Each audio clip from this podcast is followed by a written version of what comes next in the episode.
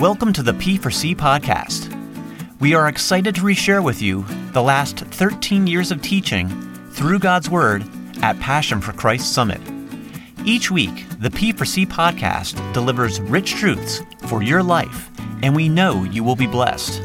Our current series is from P4C 2021 Scripture, the Ultimate Authority. We now join Ben Russell for today's message. We hope you are encouraged and challenged. Out of all the messages I've ever given, I've never seen a more good looking group. You guys killing it. Absolutely crushing it. So, well done. Your clothing game is on point tonight. So, I am super excited to be here with you guys. It's been a pleasure to get to know you and just to, to see you worship and to desire Jesus. It's, it's cool. It's just a good thing. And so uh, tonight is, um, I hope to encourage you with how to study Scripture and the importance that comes with that. So, first off, I just want to give you this example. I want to put this story in your mind, all right? So, imagine that you are a brain surgeon. I played volleyball with a lot of you last night. I know we're not brain surgeons, but we're going to pretend like we are. So, I want you to imagine, though, that you are, in fact, brain surgeons. And in this story, you're a brain surgeon and who is about to perform a major operation. The patient who is here is diagnosed with a very defined tumor in his brain. You are dressed, you've lathered up, you've soaked up, you've got gloves on, and your hands are up like this. We've all seen the medical shows, that's how it works. Your hands are up, you're prepared, you're ready. You walk into the room where you look around and you see the nurses, you see doctors, you see the anesthesiologist over here. They look to you, they're ready to go. You come in, you take a deep breath, you look down at the tray, you see the patient, everybody kind of huddles in, you see the tools, you pick up that scalpel, you take one final breath, you see where the incision needs to go, and you begin to go in. At that moment, at that first incision, you are now committed for the next couple hours. You are committed to what needs to be done. You're committed to uh, being in the work of what we would say precision. To cut too far as you're working down and cutting away would potentially mean that you sever a nerve, leaving your patient completely paralyzed from the neck down to not cut far enough might mean that you actually don't excise the tumor, meaning that it could potentially come back and be a problem for your patient later on. Everything about what you do in that moment as a brain surgeon matters. It's about precision. It's about precision. And so that's what we want to talk about tonight as we're talking about the Word of God. It requires precision. It requires precision. And we need to study and we need to interpret with the utmost care, with the utmost precision. And this is what Paul meant when he told Timothy in 2 Timothy chapter 2 verse 15, rightly divide the word of truth. That's what we see there. I noticed in Phil's closing prayer when he was up here earlier with us that his closing prayer, he said, May we cut it straight. That was the prayer. That's a very biblical language, right? Pulled right from where we're at. May we cut it straight. May that be our prayer. That we, as Bible students, as people who are diving into the Word, not just academically, not just hearers of the Word, but doers of the Word, that it would be a heart exercise as well, right? that we would be intentional, that we would work with precision.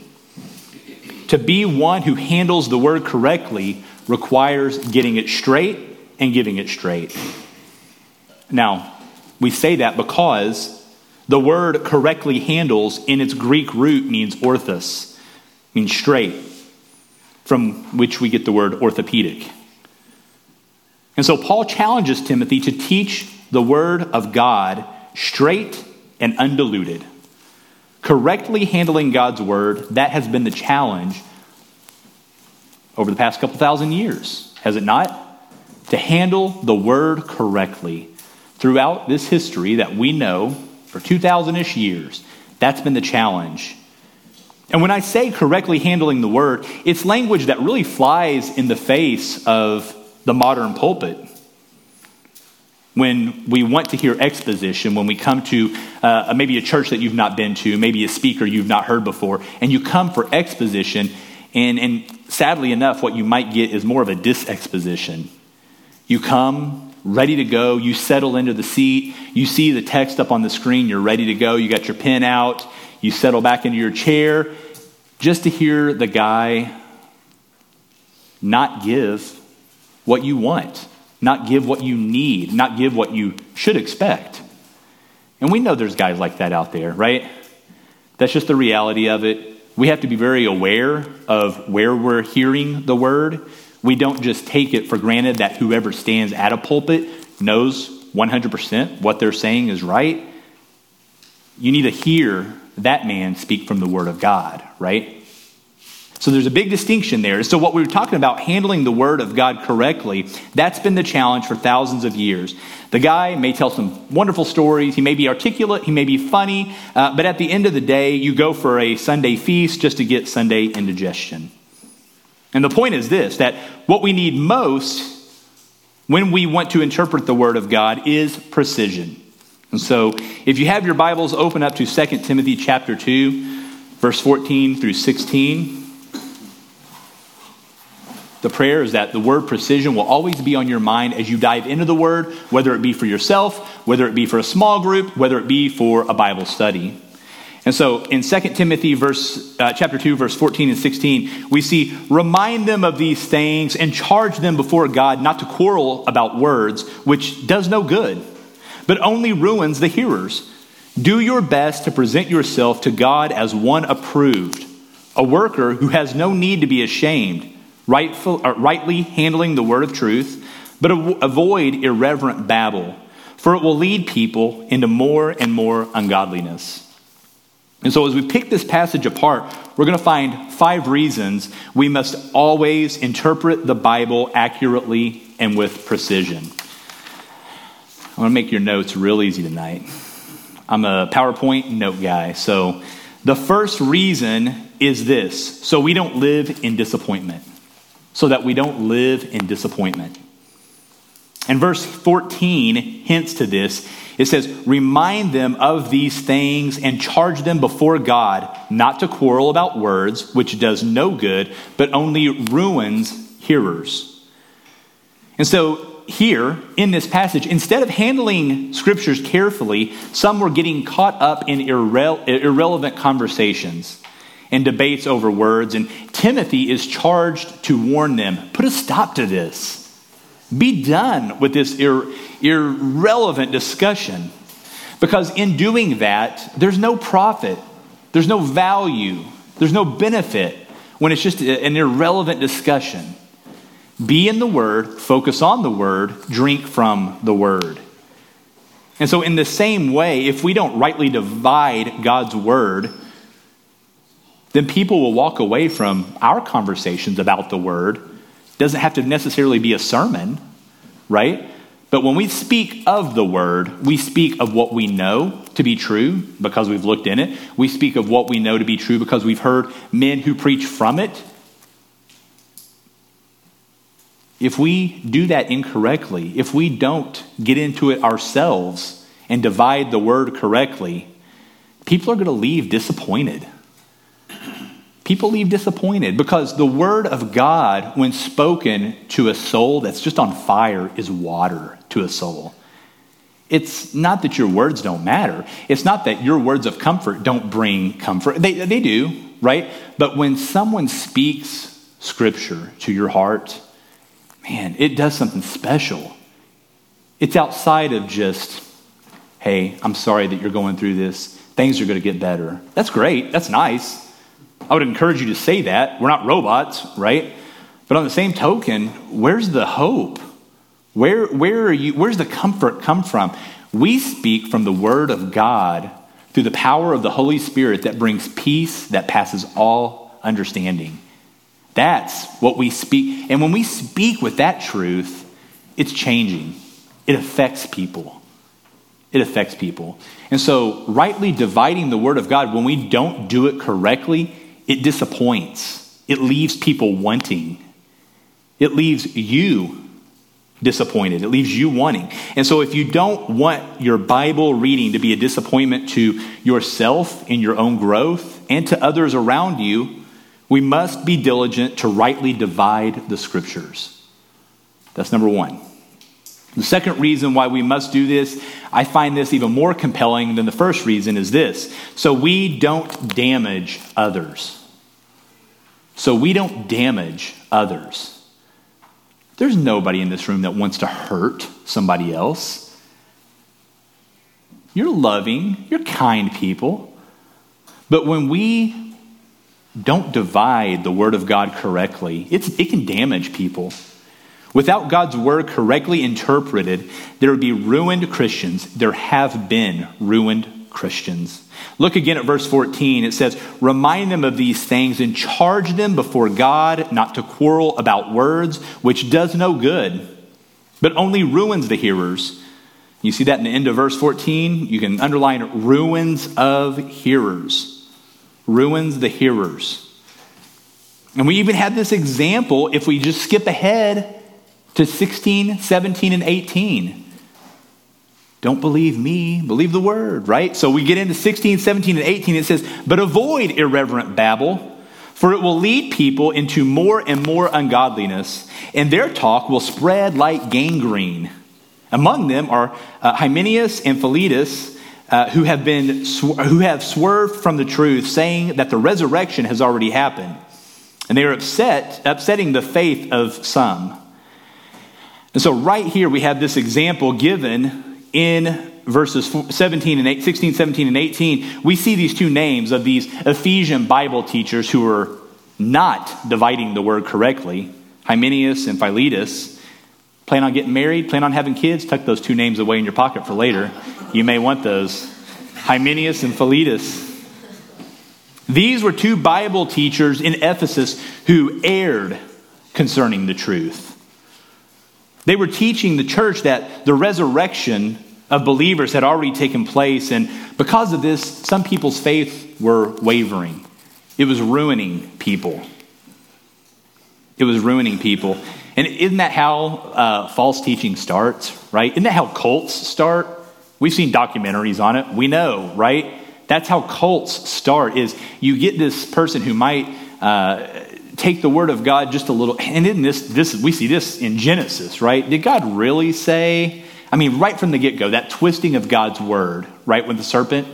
And this happened throughout history. There's been nothing new under the sun. And here we see it happening with these guys. And is this what they twist God's word just enough, and it ruins lives, it messes people up. Messing with the word of God is no joke. It is important that we understand exactly what we're doing and we're intentional with what we're saying. Words matter, don't they? Words matter. The Apostle Peter mentioned that some had done this to the Apostle, uh, or to the Pauline epistles, right? For Paul. He mentions it in chapter, uh, 2 Peter chapter 3, verse 16, as he does in all of his letters when he speaks in them of these matters there are some things in them that are hard to understand, which the ignorant and unstable twist to their own destruction as they do the other scriptures. Uh, look, I'm not saying we have to be 100% right on everything. Uh, we're not, we can't all be Bible scholars. I know guys who are so much smarter than I am, but we got to be faithful, right? We got to be careful. We have to be precision when we're doing this stuff. It matters. It matters. And so it's clear that those who deliberately distort, as we see in 2 Peter chapter 3, if they distort any portion of God's word to meet their own purposes, there will be awful consequences. Specifically, their destruction. Bad stuff. Bad stuff. Understand that Charles, Daniel, Phil, myself, we're not the manufacturers of the word, we're simply the distributors of the word right? I don't make the pizza, I just deliver it. It's important that When we look at this passage, we understand that some scriptures are difficult to understand. I get that. That's fair. That's fine. There's nothing wrong with admitting that. But we must be careful in the way that we interpret even the difficult passages. And so here's how I would charge you. Sometimes it is better to say, man, I don't know the answer to that. I, I don't. That's a great question that you've just posed. And uh, I see the text, I'm reading it with you, but I don't know that. Can I study that? Can I ask some people? Can I get back with you? There's nothing wrong with that. That's just humility, right? And that's caution, that's precision. Don't come up with a false answer just because you don't want to look like somebody who doesn't have the answer. It's okay to say, I don't know, but I'll look into it. I'll talk to somebody who does know, and I'll get back with you. Show humility in your study, right? Be okay with not knowing the answer. That's all right. It really is.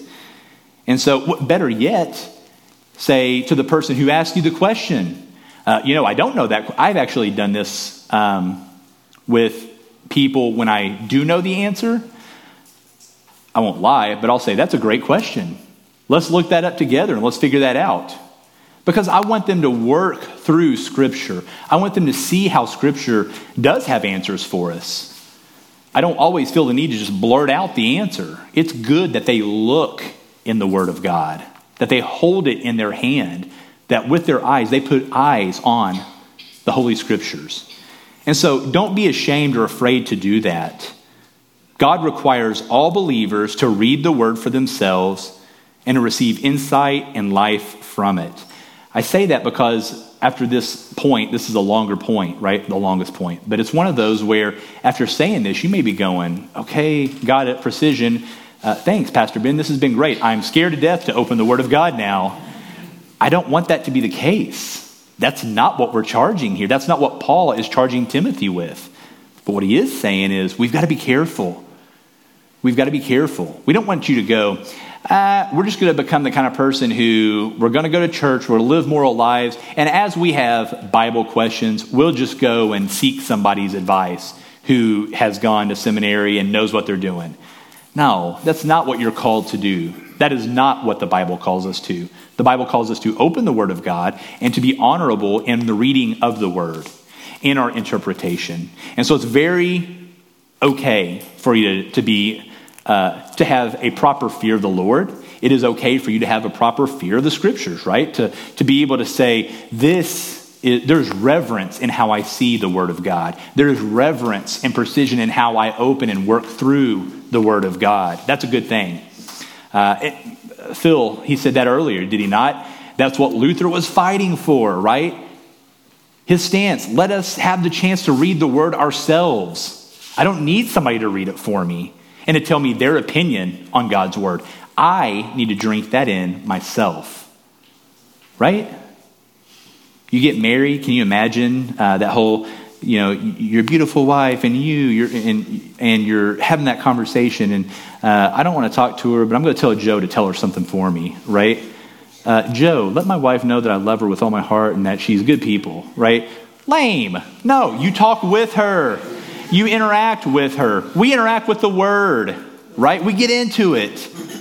It's a love letter, right? Like it's more than a love letter, but you've heard that before, and it is of sorts. But there's so much more to it. Interact with the word of God.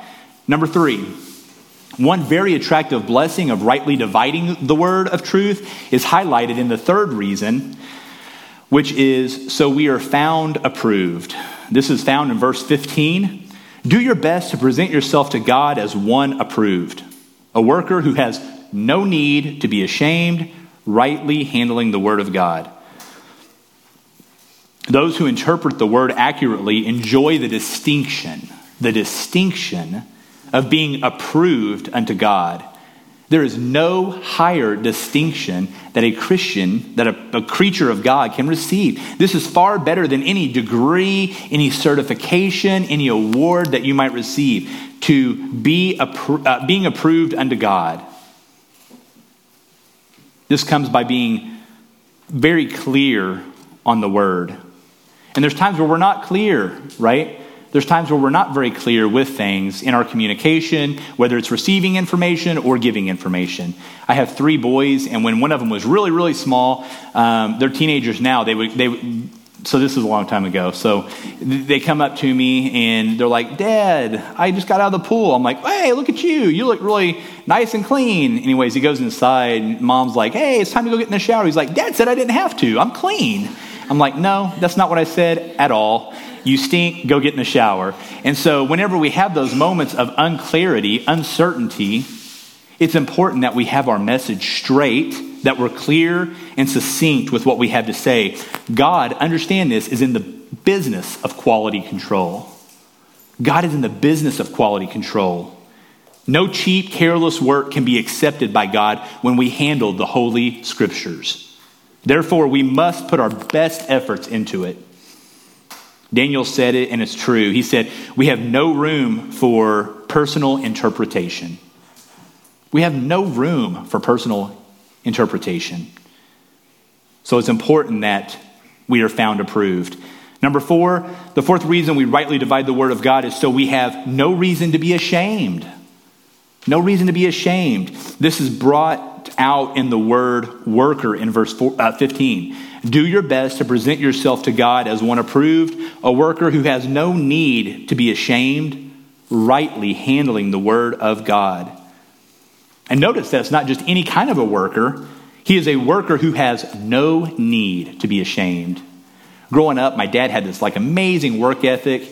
Uh, he, I saw him work all the time. He, everybody loved his, his business and uh, just him and his personality. And he was just a great worker, great work ethic, worked all the time and did it to the glory of God. And uh, taught us to do the same thing. And I remember one time, the first job I ever had was bagging groceries and I was great at it. I'm not going to lie. I love bagging groceries, and we did it in Tennessee, and uh, that was where this grocery store was. I bagged the groceries, I take it out. Anyways, you know, he got me that job essentially. He said, I got a buddy, Rusty. He's going to be your manager. He works there, and this is going to be a great, just part time job. They're going to be flexible with your schedule, but I'm putting my name on the line, so do a good job.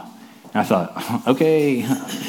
And so I go about doing this for like a year and a half. And then I'm getting ready to move to Evansville to do college, right? Like I'm ready to go. Uh, it's been, a, well, it's been a couple years.